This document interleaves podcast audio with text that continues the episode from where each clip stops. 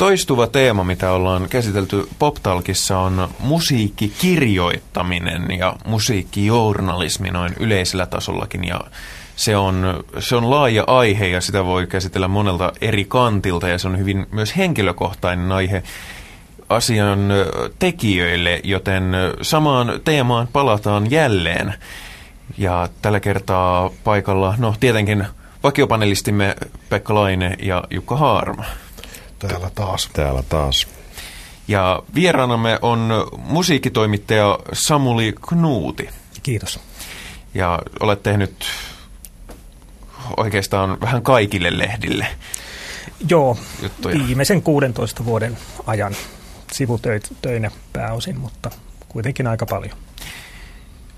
Milloin viimeksi, kun ollaan puhuttu paljon siitä, että lehdistö on vähän niin kuin kriisissä ja ihmiset siirtyy nettiin näitä asioita kokemaan ja niistä viihdyttymään, niin milloin sä olet viimeksi lukenut musiikkijutun, joka on niin todella pysäyttänyt ja kolahtanut ja missä mediassa se tapahtui? Äh, kyllä mä sanoisin, että netistä yhä useammin lukee sitä kaikista kiinnostavinta musiikkikirjoittamista.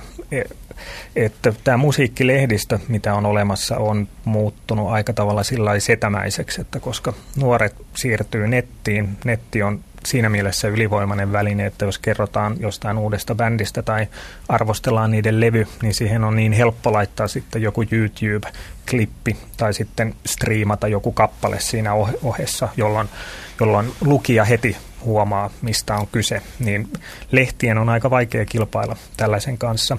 Ja tämä onkin sitten johtanut sit siihen, että että musiikkilehdistö yhä enemmän on sitten siirtynyt tällaiselle, että kirjoitetaan näistä Bob Dylanista, Beatlesista, muista, muista kanonisoiduista nimistä, joiden oheen ei, ei lukijat klippejä tarvitse tietääkseen, ketä ne on. Eikö Suomessa on kuitenkin vielä tässä mielessä, kun ihan, meillä on kuitenkin rumpa ja soundi, jotka meillähän ostaa rytmiä, no ehkä ainoa lehti, joka on tavallaan sen Dylanin jonkinlainen niin kuin lipunkantaja. Että kyllähän meillä siinä, siinä mielessä Joo, kyllä, että, että rumba, no tietenkin on oma lehmä ojassa, kun on itse sitä avustanut niin pitkään, mutta mun mielestä se on edelleen, edelleen niin kuin hyvin virkeä ja ajassa kiinni ja tuore, että soundi äh, rupeaa sitten olemaan vähän sellainen suomirokin mojo tai ankat, just että, että samat suomirokin keskiikäiset herrathan siellä saa numerosta toiseen hirveästi sivuja. Sitten on tietenkin myös Sue, joka joka sitten ehkä vähän metallikeskeisemmin ja amatöörimäisemmin yrittää sitten uutta, uutta musiikkia myös noteerata. Minkälaiset tota, asiat on aikanaan saanut sut alalle? Eli milloin sä oot innostunut kirjoittamaan musiikista? Ää, joskus tuossa 80-luvun loppupuolella, mä oon siis 70 syntynyt, jolloin, jolloin olin myöhäisteini, että muhun se vanha klise ei päde, että, että jokainen rockkirjoittaja olisi epäonnistunut rockmuusikko, että, että pikemminkin on sitten epäonnistunut kirjoittaja muulla, muulla saralla. Ja sen vuoksi valinnut musiikin. Silloin itse hurahdin paitsi popmusiikkiin, niin myös silloiseen brittiläiseen tähän viikoittaiseen musiikkilehdistöön. Eli Melody Maker, NME, Sounds, jotka, jotka kaikki, tai Melody Maker ja Sounds on nykyisin jo kuollut, ja NMEkin on hyvin erilainen lehti kuin mitä se oli silloin, mutta nii, niistä jotenkin innostu, että miten monella eri tavalla popmusiikillista voi, voi kirjoittaa, että miten samassa lehdessä saattoi olla artikkeleita, jotka oli sitten hyvin akateemisia ja analyyttisiä. Sitten siellä oli myös ihan konso-journalismin puoleen menevää juttua ja, ja myös ää, asiatonta materiaalia siis. siis siinä mielessä, että, että silloin kun ei pidetä jostain, niin sitten se ilmaistaan mahdollisimman värikkäin sanakäänteen ajattelematta mitenkään minkäänlaista journalistista objektiivisuutta tai hyvää tapaa. Taiteilijoita ja kirjoittajia ja tutkijoita tai yleensä ketä tahansa ihmistä on hyvin vaikea saada myöntämään, että ne kuuluisi jo esimerkiksi johonkin tämmöiseen koulukuntaan, että puhutaan aina, että muut edustavat jotakin koulukuntaa, mutta minä itse olen tämmöinen riippuvaton vapaa ajattelija, niin oletko valmis myöntämään, että sun tavallaan henkinen koti on just tuossa tuommoisessa brittiläisessä Joo, ilman muuta. Ja tää, kirjoittamistraditiossa. Joo, ja tämä tietyn, tietyn aikakauden, joka alkoi tavallaan tosiaan punkin, punkin jälkeen ja sitten tavallaan ehkä kuihtui 90-luvun puolessa välissä, mutta silloin kun rupesi itse, itse kirjoittamaan suomalaiseen musiikkilehdistöön, niin, niin ihan suoraan kopioi sieltä sen asenteen tavallaan ja joskus jopa jotain vitsejäkin. Miten sä tota, erittelisit semmoiset perus tavallaan elementit siinä tavassa katsoa musiikkia? Mistä, mistä se koostuu se teikäläisten tapa katsoa popmusiikkia ja kirjoittaa siitä? Mitkä ne avainpointsit? Öö, jo, si, siinä tällaisessa niin kuin klassisessa brittiläisessä tabloidi äh, musiikkijournalismissa, äh, tällaisessa punkin jälkeisessä itse näkee sellaisen tietynlaisen häikäilemättömän, mutta myös siinä mielessä rehellisen subjektiivisuuden. Eli että, että ei millään tavalla peittele sitä, että tämä, mitä täältä kynästä tai tietokoneesta paperille tulee, on, on yhden ihmisen mielipidettä. Ja myös se, että kaikki keinot on sallittuja. Siis siinä mielessä, että ei tarvitse ajatella lehden formaattia, vaan sitä omaa, omaa kirjoittajapersoonansa enemmän. Eli, eli se, jos haluaa siteerata ranskalaisia filosofeja tai muuta, muuta niin, niin sen voi tehdä. Tai, tai sitten, jos, jos ja, ja myös se, että niin kuin ilmaisee omat tunteensa mahdollisimman intohimoisesti ja peittelemättä. Eli jos pitää jostain, niin, niin sitten hehkuttaa sitä todella niin kuin huikintelevaisin metaforin, mitä vaan ikinä keksii. Ja, ja vastaavasti sitten kun ei pidä, niin, niin äh, sitten todella lyödään niin lujaa kuin vaan ikinä lähtee. Mutta tosiaan tämä on, on myös sellainen, että näinhän ei voi kirjoittaa Helsingin Sanomissa eikä näin voi kirjoittaa monessakaan lehdessä, että, että tämä on tietysti tällainen rocklehdistön kirjoittamistapa, joka sopii rocklehdistöön, koska siinä lukijat tavallaan tietää, mitä ne saa ja, ja myös, myös arvostelun kohteet tietää. Joo, allekirjoittaisin jonkun verran kyllä tätä, että aika paljonkin tätä, että 70-luvun lopun ja 80-luvun alun niin kuin Melody Maker ja, ja New Express oli, oli merkittäviä lehtiä nimenomaan näiltä kantilta, niin oli oma ideologiansa. Sel, selkeästi tavallaan taistelivat toinen toistaan vastaan ja sekä, sekä tosissaan että ei, ei niin tosissaan. Että siellä oli nimenomaan tietty, lehdellä oli tietty ideologia, jonka mukaan me nythän tavallaan on käännetty toisinpäin, että nyt, nyt se ideologia tulee ikään kuin yleisöltä päin aika pitkälle, että tehdään markkinatutkimuksia ja sen takia se Led Zeppelin on siellä kannessa aina, koska se yleisö haluaa edelleen sitä koko ajan sitä Led Zeppelin. Että tästä tipa voidaan väittää, että siinä mielessä, jos Jenkeissä oli rockjournalismin suuri kausi, oli ehkä 6-70-luvulla, niin Briteissä varmaan olisi 80-lukuun sekin taisi loppua. Niin, ja toi oli just niin kuin hyvä pointti, että silloinhan tosiaan lehdet Englannissa kilpaili siitä, että, että kuka laittaa ensimmäisenä kanteen sitten sen seuraavan Smithsin tai Swading tai Manic Street Preachers, jotka kaikki oli, oli niin lehden kannessa suurin piirtein ennen kuin ensimmäinen sinkku oli ilmestynytkään. Että, mikä sitten toisaalta johti sit siihen, että kaikkien lehtien ar- arkistot on siellä varmaan täynnä nolostuttavia huteja just bändeistä, jotka ei sitten niin kuin oli pääs kanteen, mutta ei sitten kolmatta sinkkua pidemmälle kuitenkaan.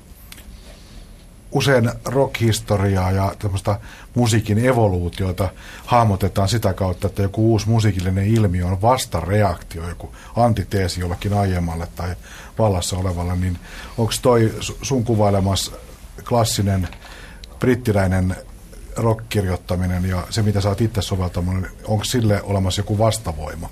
Joku semmoinen, että kun sä ki- kirjoitat, niin sä jossakin takaraivossa ajattelet, että en ainakaan kirjoita näin.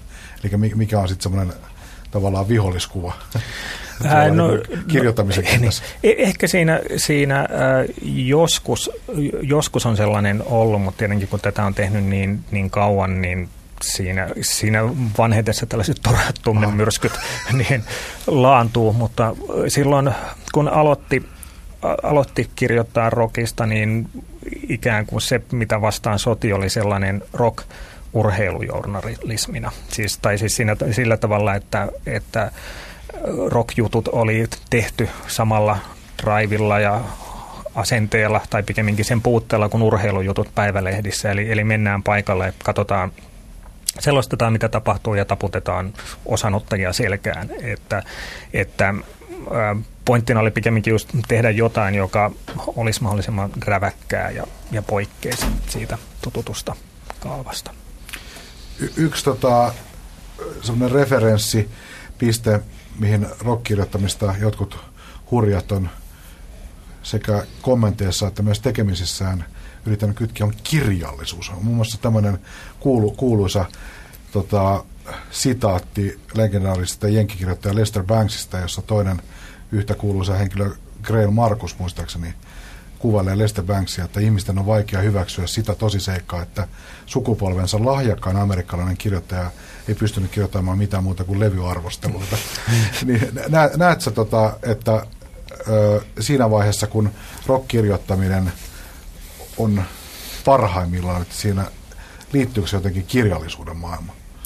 Joo, il, ilman muuta, että, että siis samaa voi toki soveltaa ihan kaikkeen, että myös urheilukirjoittamiseen, jota tuossa turhaan, turhankin voimakkaasti mollasin ja ihan hampurilaisravintoloihin lautas, lautasalustoihin ja, ja muihin, mutta, mutta kyllä tosiaan juuri, juuri mistä jo puhuin, nämä 80-luvun brittilehdet oli täynnä loistavia kirjoittajia, joista sitten sen kummin, kummin ei ole kuulunut just mitään. Tai sitten ne on jatkanut sitä kirjoittamista kohteliaammin sitten Guardianin ja Observerin tapaisissa, tapaisissa paikallisissa isoissa kunnioitetuissa päivälehdissä tai sitten niin vaan...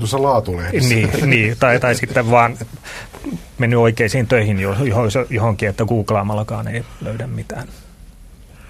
Onko sulla tota, jotain sellaisia kirjoittaja-esikuvia, joista voisi sanoa, että, että on oikeasti kirjailija? Joka vaan, jonka formaatti sattuu olemaan single-arvostelut? Kyllä, ehdottomasti, että juuri tältä samalta aikakaudelta Chris Roberts, Simon Price, Simon Reynolds, joka, joka sitten, sitten on myös tehnyt monta, monta kiitettyä isoa kirjaa rock-musiikista, viimeksi postpunkista. mitäs niitä, kyllä niitä useita vastaavia on että äh, näistä englantilaisista vaan Reynoldsia lukuun ottamatta kukaan ei sitten kuitenkaan onnistunut tämän musiikkilehdistön ulkopuolella tekemään vastaavaa tällaista isoa uraa edes musiikkikirjoittajana siinä tavalla just kuin joku Lester Banks tai Grail Marcus esimerkiksi.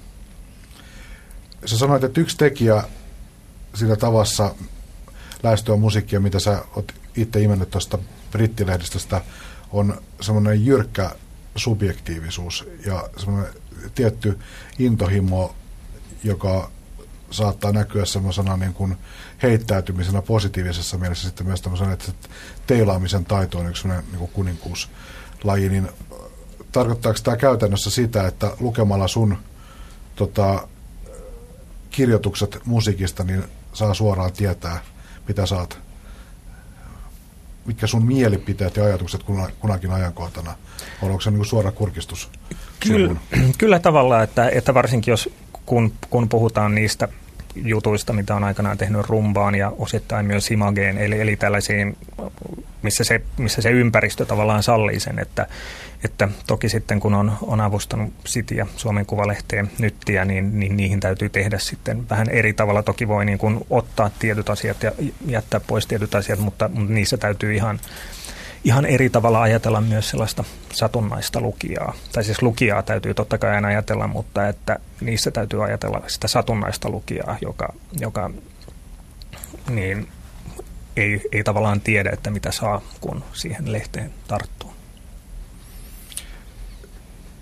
Toinen asia, minkä sä mainitsit, sanoit erittäin hyvin mun mielestä häpeämätön metaforien käyttö, niin siinähän ollaan, ollaan sitten musiikista kirjoittamisen – perimmäisten kysymysten äärellä. Ja sitten se yksi metaforahan on tunnettu tämä tanssia arkkitehtuurista, että millaista on puhua musiikista. Miten sä itse lähestyt tätä problematiikkaa, että sä esimerkiksi kuuntelet jotakin musiikkiesitystä suuren tunnekuohun vallassa, niin miten sä lähdet niin purkamaan sitä kielelliseen asuun, että yrittää kertoa jotakin, jota on mahdoton jääneksettömästi pukea sanoksi.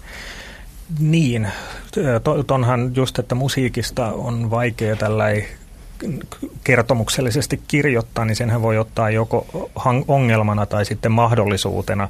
Että jos kirjoittaisi vaikka elokuvista tai kirjallisuudesta, niin ellei ihan jotain ranskalaisen uuden aallon romaaneja tai elokuvia käsittele, niin niissähän on aina, aina selkeä juoni ja missä hyvänsä elokuvaa tai kirja-arvostelussa esimerkiksi juonen referointi vie, vie aika niin kuin ison tilan siitä siitä arvostelusta, kun taas sitten niin levyssä tällaista vastaavaa informaatiosisältöä on aika vaikea löytää, tai sitten se on vaan niin, niin faktapitosta, että, että sitä ei ole lukijan hauska lukea, jolloin, jolloin tavallaan tämän voi ottaa myös täydellisenä vapautena, että, että sen musi- sit musiikista voi kirjoittaa ihan, ihan mistä vinkkelistä hyvänsä, ja se, mistä milloinkin kirjoittaa, niin en tiedä, että voiko sitä edes varsinaisesti miettiä, että, että ne tavallaan vaan tulee silloin, kun sitä levyä kuuntelee, ne, ne tunnetilat tai asiat tai metaforat. Ja joskus tulee paremmin ja joskus huonommin, että, mutta että ei, ei siinä, siinä niin kuin, tavallaan, en, en ole ainakaan itse keksinyt, miten siinä voisi olla mitään strategiaa. Mä luen tästä nyt yhden pätkän arvostelua, joka liittyy osittain tuohon, että tota, musta tämä on, on, on sekä ongelma että tavallaan ymmärrettävää, että, että rockkirjoittaminen on usein tällaista. Mä luen otteen, tämä on nyt liitteestä, mutta tämä voisi olla mistä tahansa, ainakin Rock Indie-lehdestä. Tämä, tämä... Eikä ole Samuelin kirjoittama. Ei, ei, ei kirjoittajalle tavallaan väliin, mutta tämä on aika usein toistettu formaatti. eli, eli ennen vuonna 2000 alkanutta kuuden vuoden levitystaukoaan belgialainen Deus loi taitavalla herkkyydellä uunalaista musiikkia. Se oli lähellä Yhdysvaltojen Independent Aaltoa, ja kuunnellut Sonic Youthinsa. Yhtyen levyllä yhdistyivät omalaatuisesti John Spencerin kaltainen blues, prinsemäinen funk ja veikeät laulumelodiat pavementin tyyliin. Soundikokeiluja Deus harjoitti kuin Don Hock tai Tom Waits. Eli, eli, eli tavallaan revarustelu on vaan niin referaatteja jostakin muista usein aika arvostetuista tai niin kuin arvostetuista bändeistä ja tavallaan niin kuin se on tavallaan niin hyvin kuluttajaystävällistä. Kuluttaja vähän tietää, mistä on kyse, mutta helvetin tylsää luettavaa se on vaan. Ainakin, ainakin jos sä oot ulkopuolella tämän kenen, niin sä et oikeastaan ymmärrä yhtään mitään. Jos tiedät, kuka on Payment tai et tiedä, kuka on Sonic Youth. Et mun mielestä tässä on niin kiteytyy aika tietty, tietty kirjoittamisen ongelma. Niin. No, name dropping myös semmoisena niin tyylileikkinä, että sä tavallaan viesti, viestität itsestäsi jotakin asioita. Sä et, sä et edes puhu, puhu silloin siitä levystä, kun sä kirjoitat sitä, vaan sä kerrot, niin kun yrität viestiä heimovelille itsestäsi jotakin, niin kuin, että mä oon, mä oon yksi teistä, tai itse asiassa pikkasen yläpuolella, mutta periaatteessa ymmärrän kaiken sen, minkä teki, mutta vielä vähän enemmän. Sä et harrasta hirveästi tällaista, tota, että sä vyöryttäisit tämmöistä re- referenssinimilistaa? En. Toisaalta, toisaalta en näe kyllä mitään väärääkään siinä, että, että jos sen tekee hyvin, toi ei, toi ei välttämättä ollut hyvin toi Jukan juuri lukema, lukema pätkä, mutta, mutta äh, kyllähän siis se toimii silloin tosiaan, kun siinä asetetaan se levy tai yhtyä johonkin kontekstiin, että kuulija vähän, vähän tietää, mistä on kyse asenteella, että jos pidät näistä, niin pidät ehkä tästäkin, mutta tosiaan silloin, jos se menee tällaiseen muuttuu ikään kuin olympialajiksi, että kenellä on isoin levykokoelma, että kuka osaa sieltä mahdollisimman monta obskuuria nimeä siihen ottaa, vaikka, ne olisi, vaikka se paalutus niiden keskelle olisi hyvinkin osuva, niin, niin kyllähän siinä lukija sitten tosiaan putoaa kärryiltä. Itse tota, myös tässä on turha niin leikkiä täysin ulkopuolista tarkkailla, koska itsekin näitä säännöllisesti kirjoitan levyarvosteluita, niin mä use, usein johtuen siitä, että se tietysti voi olla, että se johtuu siitä, että mä kirjoitan tietyn tyyppisistä bändeistä ehkä keskimääräistä enemmän, mutta siis tämmöinen musiikin kierrätysluonne korostuu tänä päivänä niin voimakkaasti, niin use, usein jotenkin tulee tota, sellainen fiilis, että mä voin lähteä taiteilemaan ja kuvailemaan tätä ja antaa ikään kuin, niin kuin sieluni lentää vapaana ja kirjoittaa jotakin jännä ja kreisiä. Tai sitten mä voin ihan suoraan sanoa, että tämä kuulostaa Kings-kopiolta. Mm. Et siinä on niin kaksi, kaksi, toinen on vähän la, la, latte ja vähän tylsä kuluttajavalistuksellinen näkökulma. Tai sitten voi lähteä niin kuin yrittämään, mutta, mutta mä, näen, mä näen tämän itse vähän sillä tavalla kahden strategian vaihtoehdot on niin kuin olemassa, ja se toinen on niin kuin miljoona kertaa vaativampi kuin se toinen. Että siinä pitäisi olla niin kuin älyttömän hyvässä kirjoitusvirjassa tai hyvää kirjoittaa, että oikeastaan sä pystyt sanomaan ilman tämmöisiä nimiviitteitä, kuvailemaan jollakin metaforilla tai muuta jotakin musiikkia, niin että se oikeasti on, on, on ymmärrettävä. Tota, mikä on. Mä esimerkiksi luin tota, Samuli sun yhden Radiohead jutun, missä oli esimerkki tota, semmoisesta metaforan käytöstä, mikä oli mun mielestä aika briljantti. Se oli, mä en edes muista, mikä, mikä se Radioheadin levy oli, mutta sä kirjoitit niin kuin sitä, aika tarkkaan sitä koko levystä. Sitten sä kuvasit niin kuin levyn päätöstä, että se on sun mielestä niin kuin parasta siinä levyssä, että se jotenkin koko yhteen ja rauhoittaa sen levyn muuten ehkä ajoittain kaoottisen tunnelman. Sä kuvaat sitä viimeistä biisiä, että se on niin kuin, äidin parfyymi, joka jää leijailemaan huoneeseen, kun äiti on niin kuin toivottanut hyvää yötä lapsille tai joku tämmöinen. Niin mun mielestä se oli esimerkki semmoisesta, niin että mä ainakin olin ymmärtävinä, niin mikä rooli sillä viimeisellä kappaleella siinä levyssä on. Mutta on musta aika harvinaista lukea tällaista tekstiä, koska useinhan se on sellaista, että se on ihan käsittämätöntä se, että tekijät, usein aika nuoret tekijät, yrittää revittää ja näyttää olevansa näppäriä ja taitavia kielenkäyttöjä. Loppu tulos on se, että se on täysin kryptistä ja käsittämätöntä luottavaa. Joo, se on ki- vaikea laji. Joo, kiitoksia tuosta.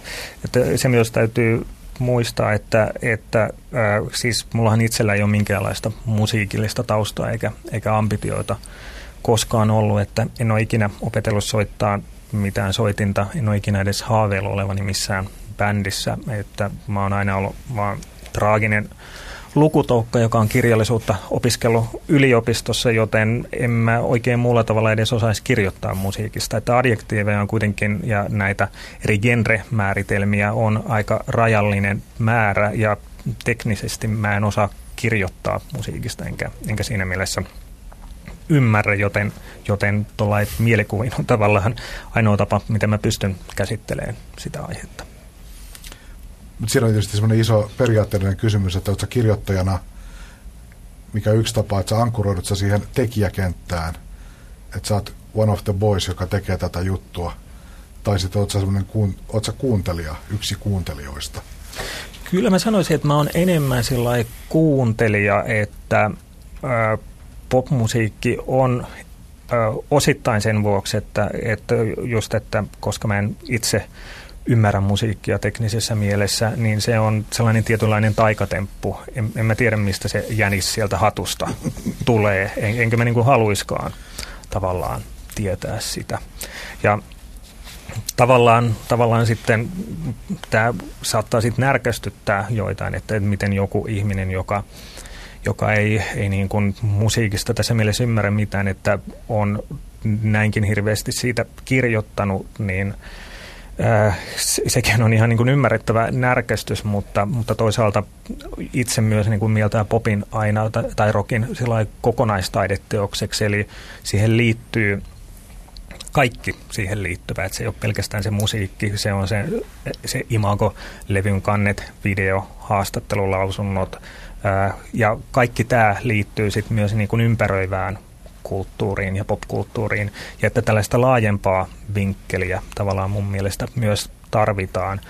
Ja se on usein ollut aika hukassa sitten pop kirjoittamisessa nykyisin, koska se on aika hukassa pop-bändeiltäkin nykyisin. Että et tuossa kun sä sanoit, että bändi X on Kings-kopio, niin se on ehkä Kings-kopio siinä mielessä, että niiden levyt kuulostaa Kingsiltä, mutta on hyvin epätodennäköistä, että sieltä löytyy sitten niitä samoja tavoitteita ja satiiria. Ja... Se on sosiologinen syvyys, ei ole ehkä ihan sasa niin. luokkaa kuin Levisillä.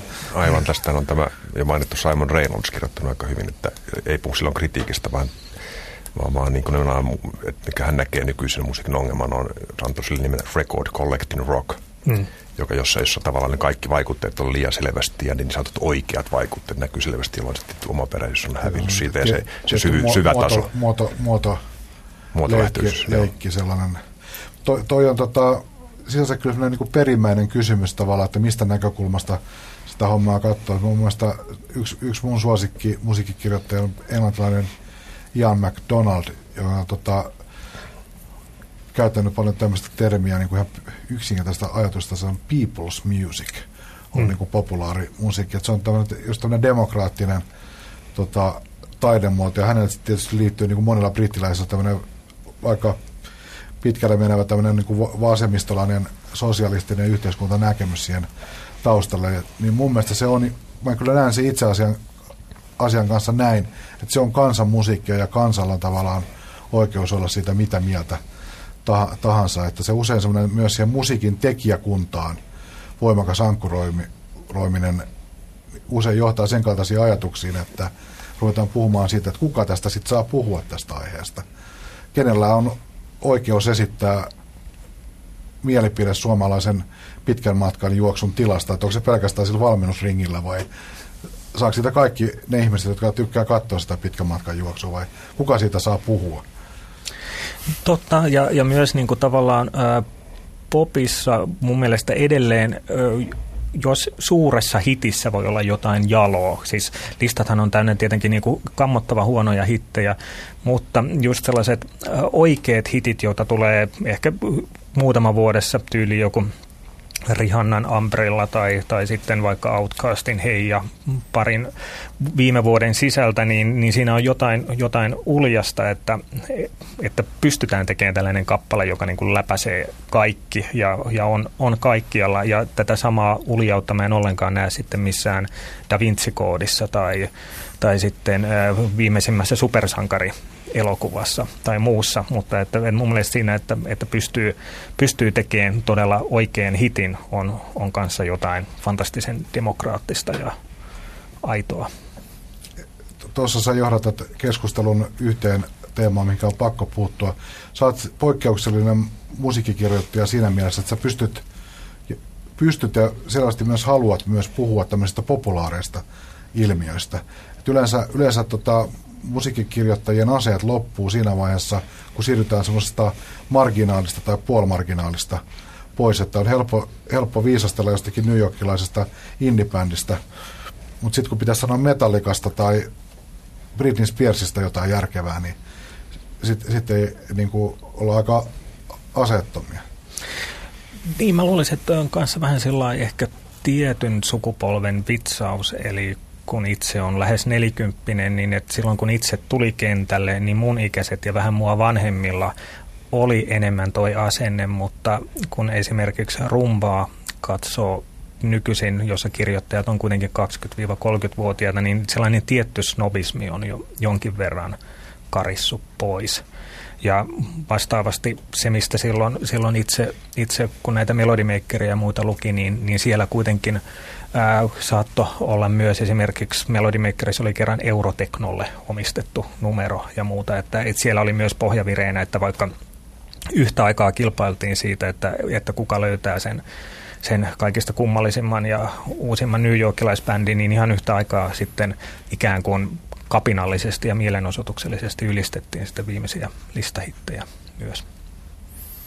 Joo, ilman muuta näin on se. Mä oon aina ajatellut, että se on brittiläisen popkulttuurin tiettyyn semmoiseen syvyyteen ja laveuteen se, että, että tota, samat henkilöt pystyy käsittelemään sekä Madonnaa että hänen huomattavasti vähäosaisempia saman kaupungin ka- kasvattia, että se kuuluu itsestäänselvyytenä. Mun, mä oon tuosta kyllä pikkasen, pikkasen eri mieltä sun kanssa, että mun mielestä tota, sitä on suhteessa hirveän paljon vähempää se, vähemmän sellaista niin kuin, sanotaanko analyyttistä ja intoutunutta kirjoittamista semmoista oikeasti isoista ja painavista aiheesta. Et, et on paljon iisimpi kirjoittaa, kirjoittaa lykkeliistä kuin jostakin tosiaan isosta niin. Gwen Stefanista. Niin.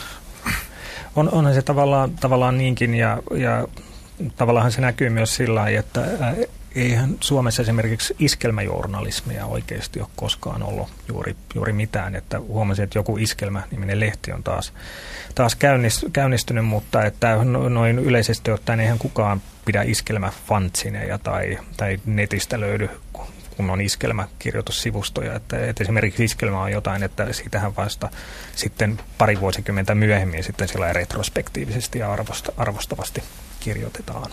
Tai sitten semmoisena niin kuin viihde, viihde tavallaan rattijuoppo. Niin, niin näiden tähtien yksityiselämästä. Joo, mutta, mutta, mutta niin kuin musiikillisena ja kulttuurisena ilmiönä. Niin. Nyt on pakko pakko mainostaa sitä omaa blogiani, jossa viime aikoina olen kehunut sekä Anna Erikssonia ja Anne Mattila että Suvi Teräsniskaa. Ja kun mä huomasin, että mä aika yksin on siellä tämmöisten ajatusten kanssa. Vedä, vedä, vedä viiltävää analyysiä aiheesta, niin toivotamme onnea ja menestystä ja valitsemaan tsemppiä. toivottamalla uralla. Niin, että useinhan tuossa on, että, että miksei sit listapopista kirjoiteta, niin, niin siinä on takana sitten se ennakkoluulot, että koska ää, näiden listapop-tähtien takana on sitten ää, isot tuottajatiimit ja biisin kirjoittajatiimit ja muuta, että se on tavallaan liukuhihna työtä, että se ei ikään kuin sen vuoksi olisi kiinnostavaa, että siinä ei ole sellaista romanttista auteura myyttiä ei voi soveltaa niihin, mutta toisaalta ihan yhtä hyvin voi noin sitten kysyä, että onko siinä mitään kiinnostavampaa jossain kaksikymppisessä brittibändissä, joka ei ole elämänsä aikana kuunnellut muuta kuin Oasisia, ja joka niin kuin kyllä kirjoittaa, it, kirjoittaa ja soittaa omat biisinsä, mutta että mitä, mitä sitten loppujen lopuksi? Niin se, se on sellainen mun mielestä todella kliseinen ja, ja ikävystyttävä käsitys, että, että, että on niin latteita ja tavallaan pinnallisia ilmiöitä tietyt megajutut, vaikka esimerkiksi on nyt vaikka joku Gwen Stefani tai Rihanna, mm. ettei niissä ole mitään tota, pureskeltavaa, mutta niissähän vasta onkin. Mun on, mun on vaan pikkasen jollakin tavalla vaikeampia asioita, koska ne on, niiden, tota, ne on läsnä kaikkialla ja jotenkin tuntuu, että niihin ihmiset myös kirjoittajat aika lailla turtuu, että niistä ei saada, saada irti. Että on mun mielestä yksi pitää kirjoittaja, mitä me ollaan Jukan kanssa tässä hehkutettu aina, kun tälle tämän aihepiirin ääreen tullaan, niin on amerikkalainen Chuck Klosterman, joka on tämmöinen niin kuin intellektuelli populisti mm. niin kuin eetokselta. Ja hänellä on niin kuin loistava Britney Spearsista esimerkiksi ihan loistava juttu, jossa on tavallaan kaikki mahdolliset ulottuvuudet mun mielestä aiheesta. Myös se, että se on ihan urpo se Britney Spears tietyllä niin. tavalla. Mm-hmm. Että ei siinä sitäkään, niin kuin, että, että se ottaa sitten nokkeluuttaan oppositioasenteen, että olen eri mieltä kuin kaikki muut, että Britney on tosi syvällinen ajattelija. Niin ja... Mutta kuitenkin se tekee oikeutta semmoiselle isolle populaarikulttuuri-ilmiölle tunnustaessaan tavallaan sen monisäikeisyyden ja mitä kaikkea siihen liittyy. Ja sitä aika hauskalla irvokkaalla tavalla tietysti voidaan sanoa, että Jack Klostermanista jatketaan, niin sen hänen kirjansa Fargo Rock City on niin tämmöinen takatukkahevin ylistynyt se tavallaan kirjana ja, tai siis tekstinä on helvetin paljon ehkä moniulotteisempaa ja mielenkiintoisempaa valitettavasti se itse musa. Mm. Mutta jos se niin joka, joka sivulla tulee semmoinen väräys, että ai perkele, tota mä en ole ajatellutkaan. Että siinä on ehkä semmoinen tietty niin kuin, hyvän, hyvän kritiikin niin kuin, niin kuin kriteeri, että et, et, et se, se lähtee katsoa, tai löyt, jokainen löytää niin kuin, kai uusia näkökulmia sen kautta. No, no on, se, on se sillä tavalla, että tietysti sitä niin kuin, musiikista voi olla montaa mieltä, mutta kyllä se kirja on sinänsä niin kuin merkillinen, että se saa tekemisen silmänkääntötempun, mitä sä sanoit tuossa musan tekemisestä Jani Satusta, niin mun mielestä siinä on kyllä se, että, se saa 80-luvun amerikkalaisen tukkahevin näyttää niin kuin ä- älyllisesti monisäikeiseltä ja erittäin niin kuin fundamentaalitason toiminnalta. niin, tavallaan sitä, että, niin, että jos, jos jollekin rätystyy on maailman paras bändi, niin se pystyy niin tavallaan perustelemaan. Mun turhaan alkoi väittää, että rät on ihan paskaa, niin. kun ei se, se, se ei siinä, siinä tilanteessa sille kaverille ollut ja sille, sille por, jätkäporukalle. Se oli maailman tärkein bändi ja mutta eikö tuossa ole sellaisen ylianalysoinnin vaara, että kyllähän sitä pystyy, kun varsinkin jos diggailee jotain juttua, niin kyllähän sitä voi miettiä niin kuin kiven päällä kolme päivää sitä, ja niin kuin kaikelle on tosi fundamentaalinen selitys, mitä ikinä on, että, että eikö siinä ole vaaraa, että se sitten raja ylittyy jossain vaiheessa, että sitten se onkin ihan pelleilyä taas siinä suhteessa? On, on, on semmoinen kikkailuvaara olemassa, on, mutta on. se mikä tuossa on niin kuin merkittävä juttu siinä Klostermanin kirjassa, niin se on se, että se lähtee omasta tämmöisestä emotionaalisesta kokemuksestaan. Että se on tavallaan niin kuin kasvanut pöndellä pikkupaikassa ja MTVn kautta tulleet Motley Crue-videot ja muut on niin kuin avannut sille semmoisen kokonaisen maailman ja tavallaan pelus, pelastanut sen siitä oman elinympäristöstä tylsyydeltä, niin ei siihen ole tavallaan mitään. Se on mikä sen tekee tosi mielenkiintoiseksi. Ja tuo se provokaatio on myös tiettyä syvyyttä, mitä se harjoittaa siinä kirjassa. Niin, jotta tuollainen voisi toimia, niin senhän tosiaan täytyy olla vilpitöntä, että mua itseni kavahduttaa se, että Englannissahan on viime vuosina ollut buumina tämä tällainen guilty pleasure kulttuuri. Et siellä on erikseen radio- ja TV-ohjelmia tällä nimellä ja, ja myydään sitten levykokoelmia ja muita, jossa, jotka on ikään kuin täynnä musiikkia, josta, josta kaikki pitää, mutta josta kaikki ei saisi pitää. Siis oli, oli se sitten 70-luvun diskohitit tai, tai 90-luvun eurotekno, ihan, ihan mitä hyvänsä, niin, niin mun mielestä on vaan käsitteenä hirveän vastenmielinen ja typerä, että, että miksi minkään niin kuin tällaisen mielihyvän miksi siihen pitäisi niin kuin liittyä mitään syyllisyyttä, että, että miksi ihmiset ei voi suoraan myöntää, että ne pitää ratista tai, tai Two Unlimitedista tai, tai mistä hyvänsä, että, että ainakin kun mä viimeksi tsekkasin, ei ole olemassa mitään lakia niiden kuuntelemista vastaan ja, ja kuitenkin mun mielestä niin kuin lainsäädäntö on tavallaan se, se raja, että, että jos niin kuin oma mielihyvä pyrkimykset on ristiriidassa sen kanssa, niin, niin silloin vasta olisi syytä potea syyllisyyttä. Niin mä oon tässä erässä esitelmässäni musiikkia mediassa heiti juuri tämän, että, että mitä se kertoo. Se meillä on ajatella, että rock on ollut niin kuin radikaalia ja avointa. Niin miten helvetin, helvetissä siinä voi tullut sellainen käsite kuin guilty pleasures. Mm. Eli mä oon ihan täysin tästä samaa mieltä. Itse asiassa mulla on tässä arvostelu, joka on aika jännä, joka tavallaan joka on, on kivan, kivan rehellinen. Tämä on siis Tero Alanko soundissa. Ää, Kuillemots, Killemots, uusi mm. bändi, josta minäkin pidän niin se vaan heittää lopuksi, että pakko kai, tässä on kaksi, kaksi pointtia, pakko kai Killemotsi on uskal, uskaltaa, ku, uskaltaa kuvailla erinomaiseksi aikuispopiksi. Etenkin kun Take Me Home finaali, finaalin alku tuo mieleen sekä Toton Afrikan että Barry Manilovin Mändin. Mahtavia biisejä molemmat. ja tässä nyt ollaan päästy jo tuolle tasolle, että, että ei, ei ole sellaisia niin kuin Mutta jos, jos ajatellaan, että on, on olemassa tuommoinen maailma, jossa on niin paljon tavallaan pelisääntöjä ja tämmöisiä, mitä saa ajatella, mitä ei saa ajatella, niin tuommoisessa maailmassa myös provokaatiohan on niin kuin väistämätöntä, että sitä käytetään paljon ja, semmoinen niin kuin, ja, se, ja se menee aikamoiseksi suun soitoksi. Ja provokaatiot on tavallaan niin helppoja ja itsestäänselvyyksiä, että ne menettää myös merkityksensä, jos on tuommoinen to, to, niin kuin sääntöjen viidakko palasin vähän siihen, että kuitenkin yksi semmoinen, ää, väittäkää vastaan, jos olette toista mieltä, niin kyllä rockkritiikissä edelleenkin puhuttiin tästä auteurista, että, että, että siellä on tietyt tekijät, niin kyllä siinä on aika paljon edelleenkin väittää, on, on niin kuin tämmöistä niin kuin Neil Youngia ja Nick Cavea ja Tom Waitsia, on tiettyjä pyhiä lehmiä, josta niin kuin tavallaan se lähtökohta on yhdestä viiteen tähti on tavallaan jo kolme, kolme, kolme annetaan niin pohjaa.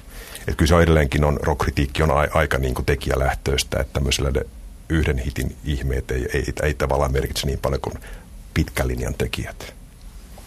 On, siis onhan se ilman muuta, pyh, pyhien lehmien rooli on ihan selvä.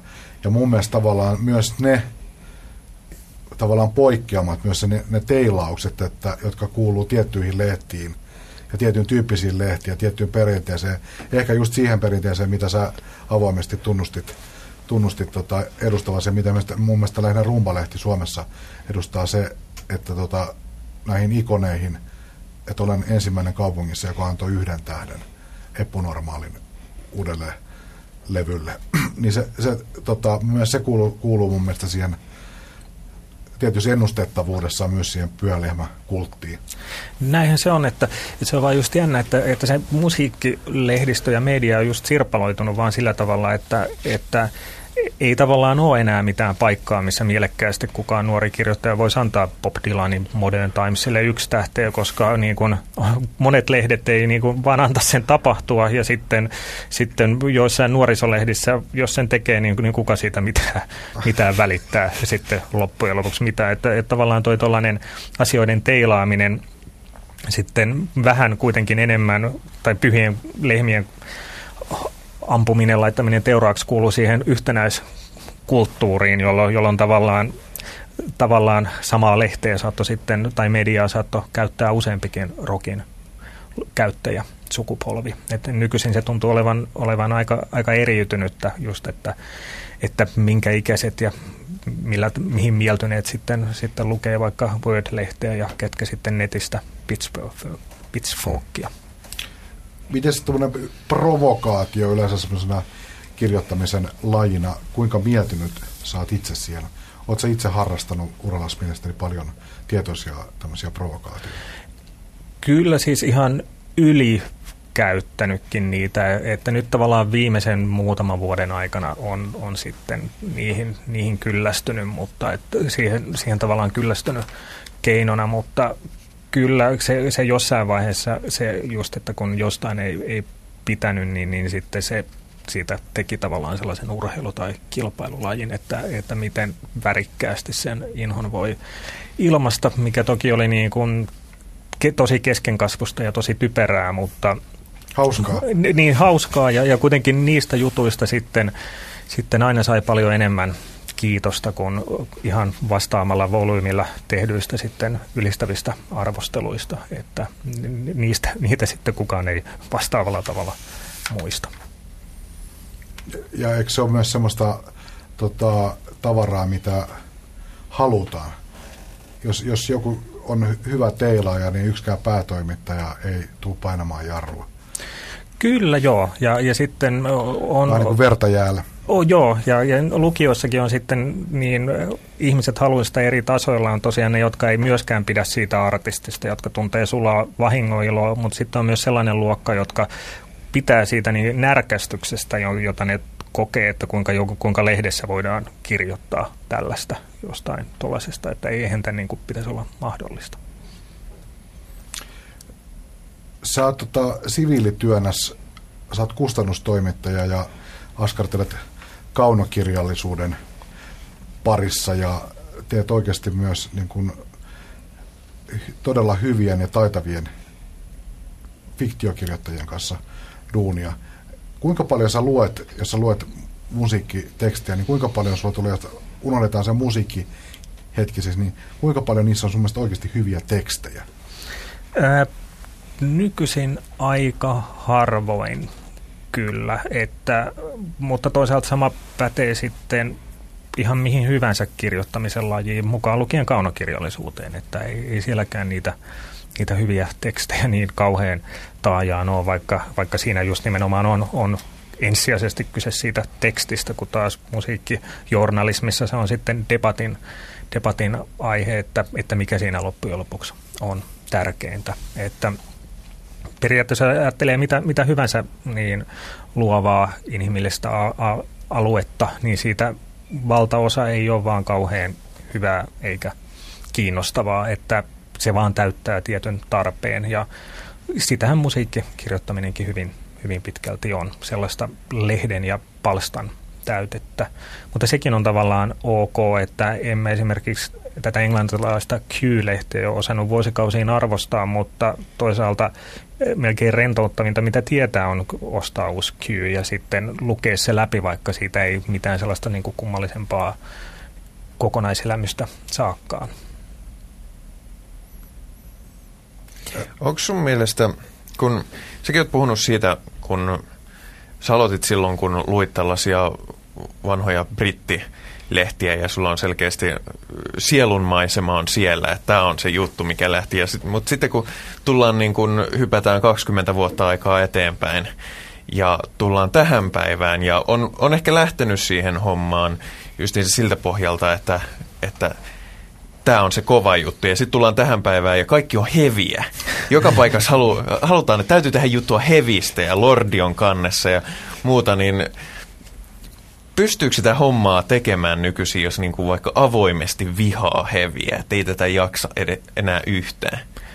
Kyllä, kyllä mun mielestä, että Suomessahan musiikkikirjoittamisessa on se hyvä ja huono puoli, että siitä saa erittäin huonosti rahaa, mikä, mikä merkitsee sitä, että, että itsekin on, on aina tehnyt ja, ja muutenkin varmaan olisin tehnyt oikeita töitä siinä sivussa, mutta kun siitä, siitä musiikkikirjoittamisesta oikeasti tässä maassa hyvin harva tienaa leipänsä, niin me loput voidaan loppujen lopuksi tehdä ihan mitä me halutaan. Että, että ei, ei, se on henkilökohtainen valinta, valinta silloin, että, että mennäkö haastattelee Ari Koivusta vai, vai kirjoittaako jostain muusta vai, vai mennäkö vaikka oikeisiin töihin tai vastaavaa. Mutta eikö tuossa tulla sitten suoraan oikeastaan siihen, siihen, että tästähän on myöskin se seuraus, että sitten samat kirjoittajanaamat on vähän niin kuin joka lehdessä. Säkin oot kirjoittanut käytännössä kaikkiin suomalaisiin. Niin, sehän, sehän siinä on tavallaan, tavallaan huono puoli, mutta sitten se on enemmän tavallaan niiden lehtien ongelma ja monet lehdethän sitten saattaa editoida ja hyvin paljonkin tekstejä ja sitten valita, että kenet, kenet kirjoittajat ottaa siihen. Että tavallaan jos ajattelee niin musiikkikriitikon uraa, niin ongelmallisempi, tai musiikkikirjoittajan uraa noin yleensä pop-musiikkikirjoittajan, niin se mikä siinä on ehkä kaikista ongelmallisinta on se, että tämä ikääntymisen problematiikka, koska jos ajattelee rockmusiikkia, niin, niin hyvin harvassa on ne artistit, jotka ehkä ikävuoden 40 jälkeen tekee enää uransa painavimmat tai kiinnostavimmat tai merkittävimmät työt. Ja näinhän ei ole kuvataiteen alalla, ei ole elokuvan alalla, ei ole kirjallisuuden alalla, jossa ohjaajat saattaa tehdä päätyönsä 70-80-vuotiaana. Mutta popissa ja rockissa näin ei ole, ja tämä sitten äh, sama sit omalla tavallaan heijastuu sitten musiikkikirjoittajiin, että ne tulee sisään jossain siihen alaan ja ammatti jossain tietyssä pisteessä niin kuin minä 90-luvun alussa, mutta mitäs nyt kun ollaan vuodessa 2008, että pitääkö sitä epätoivoisesti, epätoivoisesti pysyä trendien, trendien mukana niin kuin setä, joka häissä tanssii teknoa vai, vai sitten, sitten tosiaan ryhtyy kirjoittamaan niistä vanhoista suosikeista saman, samanikäiselle yleisölleen. Ja, ja tähän mä en niin kuin itsekään tiedä vastausta. Et, et vielä sanon sen, että tosiaan tämä yksi mainitsemistani kirjallista Simon Price kerran täydellisesti kiteytti sen, että, että rock-toimittajan ammatissa on samat ongelmat kuin prostituoidun, että ensin täytyy feikata kokemus ja sitten myöhemmin orgasmit. Mutta tuommoista veteraanin kirjoittamisestahan, siitähän voi tulla myös semmoinen ihan, jos se tapahtuu yleis, osittain yleisön kanssa se käsi kädessä vanheneminen ja kokemuksen lisääntyminen ja eri perspektiivistä asioiden katsominen. Missä yksi, yksi lehti, jota itse luen, on brittiläinen Mojo, jossa tämä tietysti näiden just Beatlesia ja muiden vatuloiminen ei, ei loppu ikinä. Mutta mun mielestä on mielenkiintoista lukea niitä juttuja, että siellä on kirjoittajia, jotka on kirjo- seurannut näitä, näitä hommia todella kauan. Että siellä on tyyp- tyyppejä, jotka on tota, tehnyt, tehnyt tota, ensimmäiset Beatles-juttunsa vuonna 1964. Ne on, se, ne on oikeasti niin kuin elä, elänyt, ja, ja ne on usein myös aika, jos on hyvä kirjoittaja, niin ne on aika mielenkiintoisia ne juttuja, ja ne kirjoittaa myös semmoista omaa elämänkerrallista juttua siihen mukaan, ja niin kyllä se, kyllä se tota, on myös voi olla sellainen kilpailuetu, kun on esimerkiksi tietyt aiheet, kuten nyt tämä Beatles. Sitten kirjoittaa kaikki mutta sitten loppujen lopuksi hyvät punnitaan, että mistä, missä lehdessä on niinku tavallaan painokkaimmat jutut ja mikä lehti oikeasti pystyy rakentamaan semmoisen tietyn brändin tämmöisten äh, re, retro- ja historia-aiheiden ympärillä. Niin kyllä mä muistan niin joku Mojo on onnistunut siinä, että sinne hoidetaan sitten semmoinen niin veteraanikaarti, että tuntuu.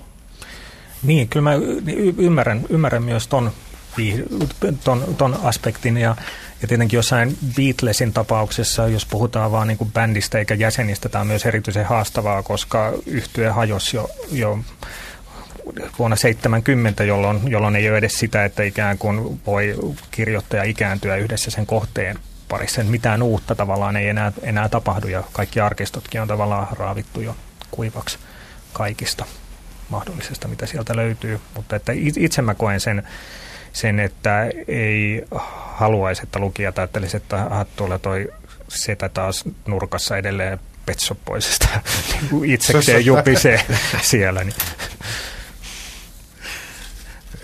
Ehdotatko potkuja nyt itsellesi? Saneerausohjelma, sun nimi on siellä ensimmäisenä.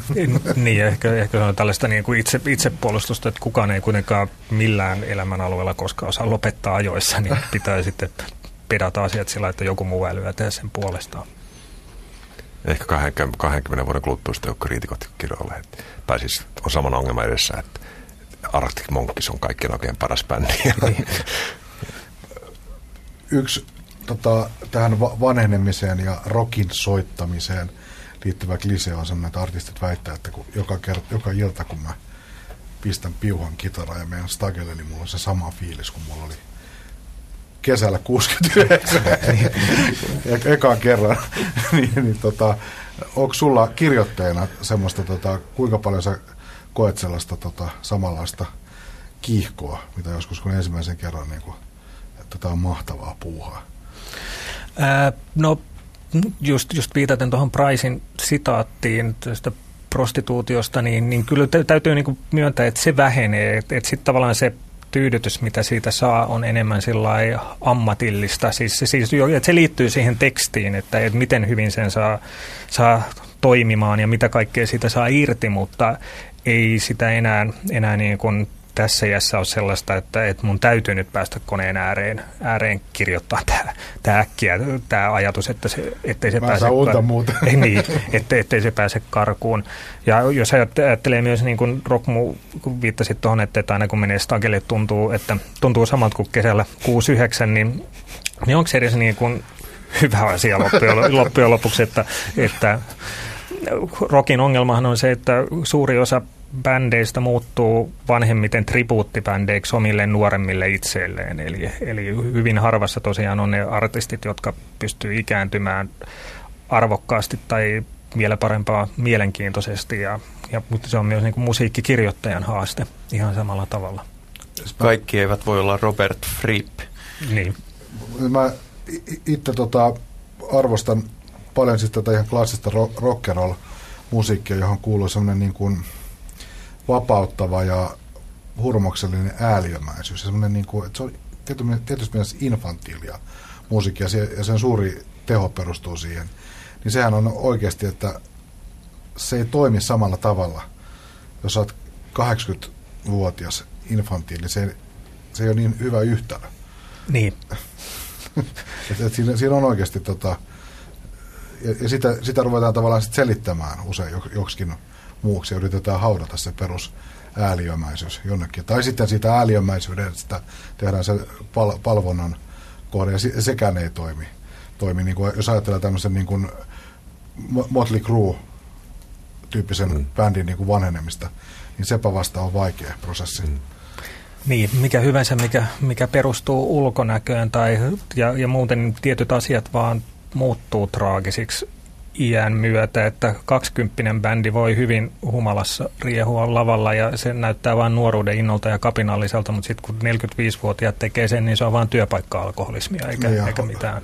Housun kuseminen ei ole aina niin kova juttu. niin. Ei, ei näytä muistelmisyyttä. Yhtä, tota, Näin, rohkaisevia.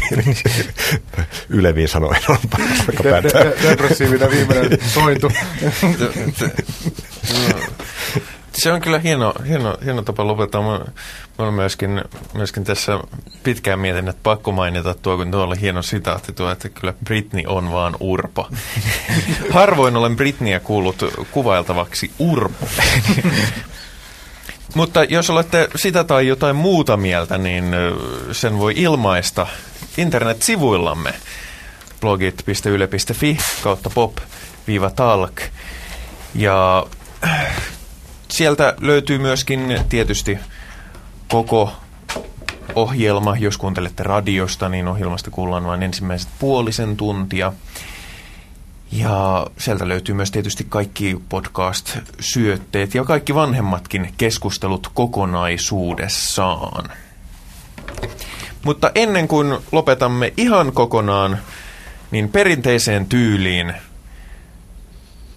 käykäämme paneeli läpi – haetaan sykähdyttävää kokemusta.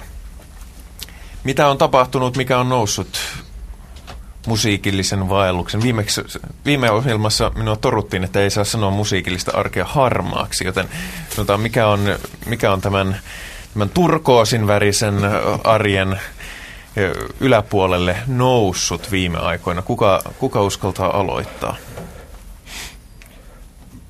Juk, Jukka. Ei, ei.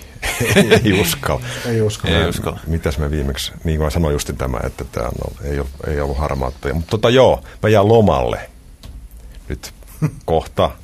Ja er, erinomainen, erinomainen tota, lomalevy pelkkään olemiseen on, on Paavo Harju, suomalaisen Paavo Harjun tuoksu tarttuu meihin kappale, jossa on valtavan kauniita ro, laus, lausuttua runoutta ja kauniita luonnon ääniä. Ajattelin kuunnella sitä kerran päivässä loman aikana, niin eiköhän se loma siitä sitten aukea. Kuitenkin kuuntelit sitä Anna Mattilaa vai? Kyllä mä kuuntelen Anne Mattilaakin ilman muuta. Entäs, entäs Samuli, mikä on kolahtanut?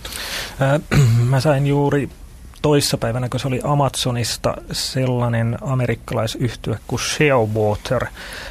En itse asiassa tiedä, miten se edes lausutaan. Se on joku linnun nimi, Shearwater ja, ja Rook on levyn nimi ja siinä yhdistyy aivan fantastisella tavalla tällainen 80-lukulainen brittiläinen talk talk-mainen taidepoppi ja tällainen nykypäivän amerikana. Et paitsi että siinä missä talk talkin luontomystiikka on aina sillä vähän spirituaalista ja eteeristä, niin, niin tässä on, on enemmän tällä Annie Proulx mainen julma Texasin karu luonto, joka siinä levyllä kuuluu. Että siinä kaksi niin kuin hyvin, hyvin ristikkäistä traditiota laitetaan lomittain ja, ja myös ne biisien sanotukset käsittelee ymmärrettäkseni kaikki ornitologiaa, koska, koska siinä tämä tekstien tekijä on, on lintuharrastaja, mikä on viehättävää myös.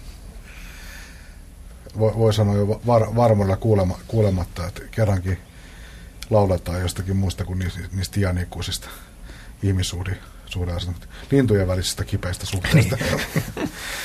ja, tota, mulla yksi ehdottomasti kovimpia kolahduksia viime aikana on ollut, ei mitään tuoretta tulevaisuuden soundia, vaikka se paikoitellen kyllä siitäkin kuulostaa, mutta tota, on kuunnellut saksalaisen sähkömusiikin pioneerin Klaus Schulzen klassikkoalbumia Time Wind, joka on musta niin kuin hä- hämmästyttävä kaksi semmoista puolen tunnin syntikasuhina mäjästä muodostaa koko, koko levyn. Ja ja tota, se, se, on sillä tavalla niin kuin, se on niin kuin abstraktin taiteen katsomista. Mä en ole ikinä ymmär, yrittänyt ymmärtää semmoista abstraktia taidetta, että mä annan sen vaan niin kuin virrata ja joko tulee hyvä tai paha olla ja tässä tapauksessa tulee hyvä olla ja paikalliselta dealerilta, niin mä tilasin kaikki sen levyt. Kuinka monta niitä on? on en, en, en Onnea vaan Pekka sun lomaa. Joo, per, per, perhe, perhe, tota, perhe tota, niin kuin vaimon alkuttaa Martti Servon kuuntelemista, mä luulen, että se tajuu kohta, että se Martti Servo on ihan jees, kun sitä verrataan johonkin muuhun. Mutta en, en tietenkään kaikki levyjä, mutta niin kuin alkupää, alkupään tuotannon mä jotenkin niin kuin, hirveä rusadus kävi päässä ja mä tein ostopäätöksen. No, mulle noista tulee aina, kun viittasit tuohon abstraktiin taiteeseen, niin mulle noista tulee aina hyvin vahvasti, ja itse asiassa Tangerine Dreamin Edgar Froesehan on, on kovasti sitä hehkunnuttanutkin, niin Salvador Dali tulee mun mielestään fiiliksenä hyvin vahvasti mieleen noista. Tä, täytyy, täytyy siis nyt tämmöinen ihan sivuraitelu, mutta täytyy yksi juttu, juttu tota, sano, sanoa, että, että mikä on abstraktia ja mikä on tuntuu modernilta tai juurevalta, niin on, on yllättävän niin kuin suhteellisia asioita. Ne liittyy ympäristöön hirveän paljon. Mä muistan, mä näin Opel bastards yhtiön keikalla tuolla Kölnissä ke- kerran semmoisessa saksalaisessa teollisuushalliin duunatussa klubissa erittäin hyvällä äänentoista oli, mutta tuli yhtäkkiä semmoinen fiilis, että tämä kuulostaa folk-musiikilta, kun tämä on täällä. Tämä on ihan kuin, tota, jos mä yritin pukea epäonnistunut metaforan käyttö, niin mä kerran bändille keikan jälkeen, että ihan kuin olisi ollut kuuntelemassa bluesia kanttina vestissä. Ei yhtään ymmärtänyt, mitä mä yritän sanoa, mutta se vaan tuntui siinä, että jos Klaus Schulzea kuuntelisi jossakin autobaanilla kaatessa, niin se tuntuisi varmaan ihan kantrilta. Mulla ei varsinaisesti tähän, tähän, tähän mitään elämystä uutta, mutta sen sijaan kiusaan teitä muistolla, joka liittyy, liittyy mun mielestä tähän, kun Samuli tuossa hieman, no ehkä kohtuuton sanoa angstasit, mutta vähän pahoittelit, pahoittelit sitä, että et ole varsinaisesti niin kuin musiikin harrastaja siinä mielessä, että et soita instrumenttia, etkä soita bändissä ja niin edespäin, niin siitä tuli vaan vahvasti mulle mieleen, kun joitakin vuosia sitten olimme oikein työryhmän kanssa äänittämässä sinfoniaorkesteria – elokuvaprojektia varten ja, ja tota noin, sitten jossain vaiheessa orkesterin harpunsoittaja tuli, tuli sinne meidän tarkkaamoon hetkeksi aikaa katselemaan, että mikä siellä oli meininki, niin hän oli jotenkin järkyttynyt, että mekö muka olisimme päteviä äänittämään sinf- sinfoniaorkesteria, koska me emme edes osaa soittaa kaikkia niitä soittimia. ja sen, siinä ennen kuin hän poistui, niin hänen, hänen viimeinen kommenttinsa taisi olla, että kaikenlaisia mutakorvia tännekin päästetään. Joten, joten tota noin, ei tarvitse tuntea oloaan pahaksi. sen se, takia. Seppo, Puristeja löytyy aina. Seppo Rädynen heitä itse pitemmälle mm. periaate, kun urheilutoimittaja menee epäonnistuneen kisan jälkeen sanomaan, että ei tänään oikein heitto kulkenut. Vastataan näin, että tuu sitten puhumaan, kun heitä itse pitemmälle. Mutta tähän tähän keihän, päätä... Keihän, keihän heitä kuuluu suomalaisen kesään. Joo. Seppo Rädyn hienoja sitaatteja löytyy koostettuna internetistä Kyllä. useammaltakin. Niitä ka- kaikki eivät ole julkaisukelpoisia yleisradiossa. Ei, ei. Mutta tähän päätämme tällä kertaa. Itse, itse asiassa tämän jälkeen muutama, kaksi tai kolme viikkoa PopTalk jää pienelle kesätauolle, mutta, mutta palaamme sen jälkeen toki takaisin ainakin loppuvuodeksi, joten ei huolta sen kannalta. Tältä erää kuitenkin kiitämme totta kai vakiopanelisteja Pekka Laine, Jukka Haarma ja ennen kaikkea vierastamme musiikkitoimittaja Samuli Knuutia. Kiitos.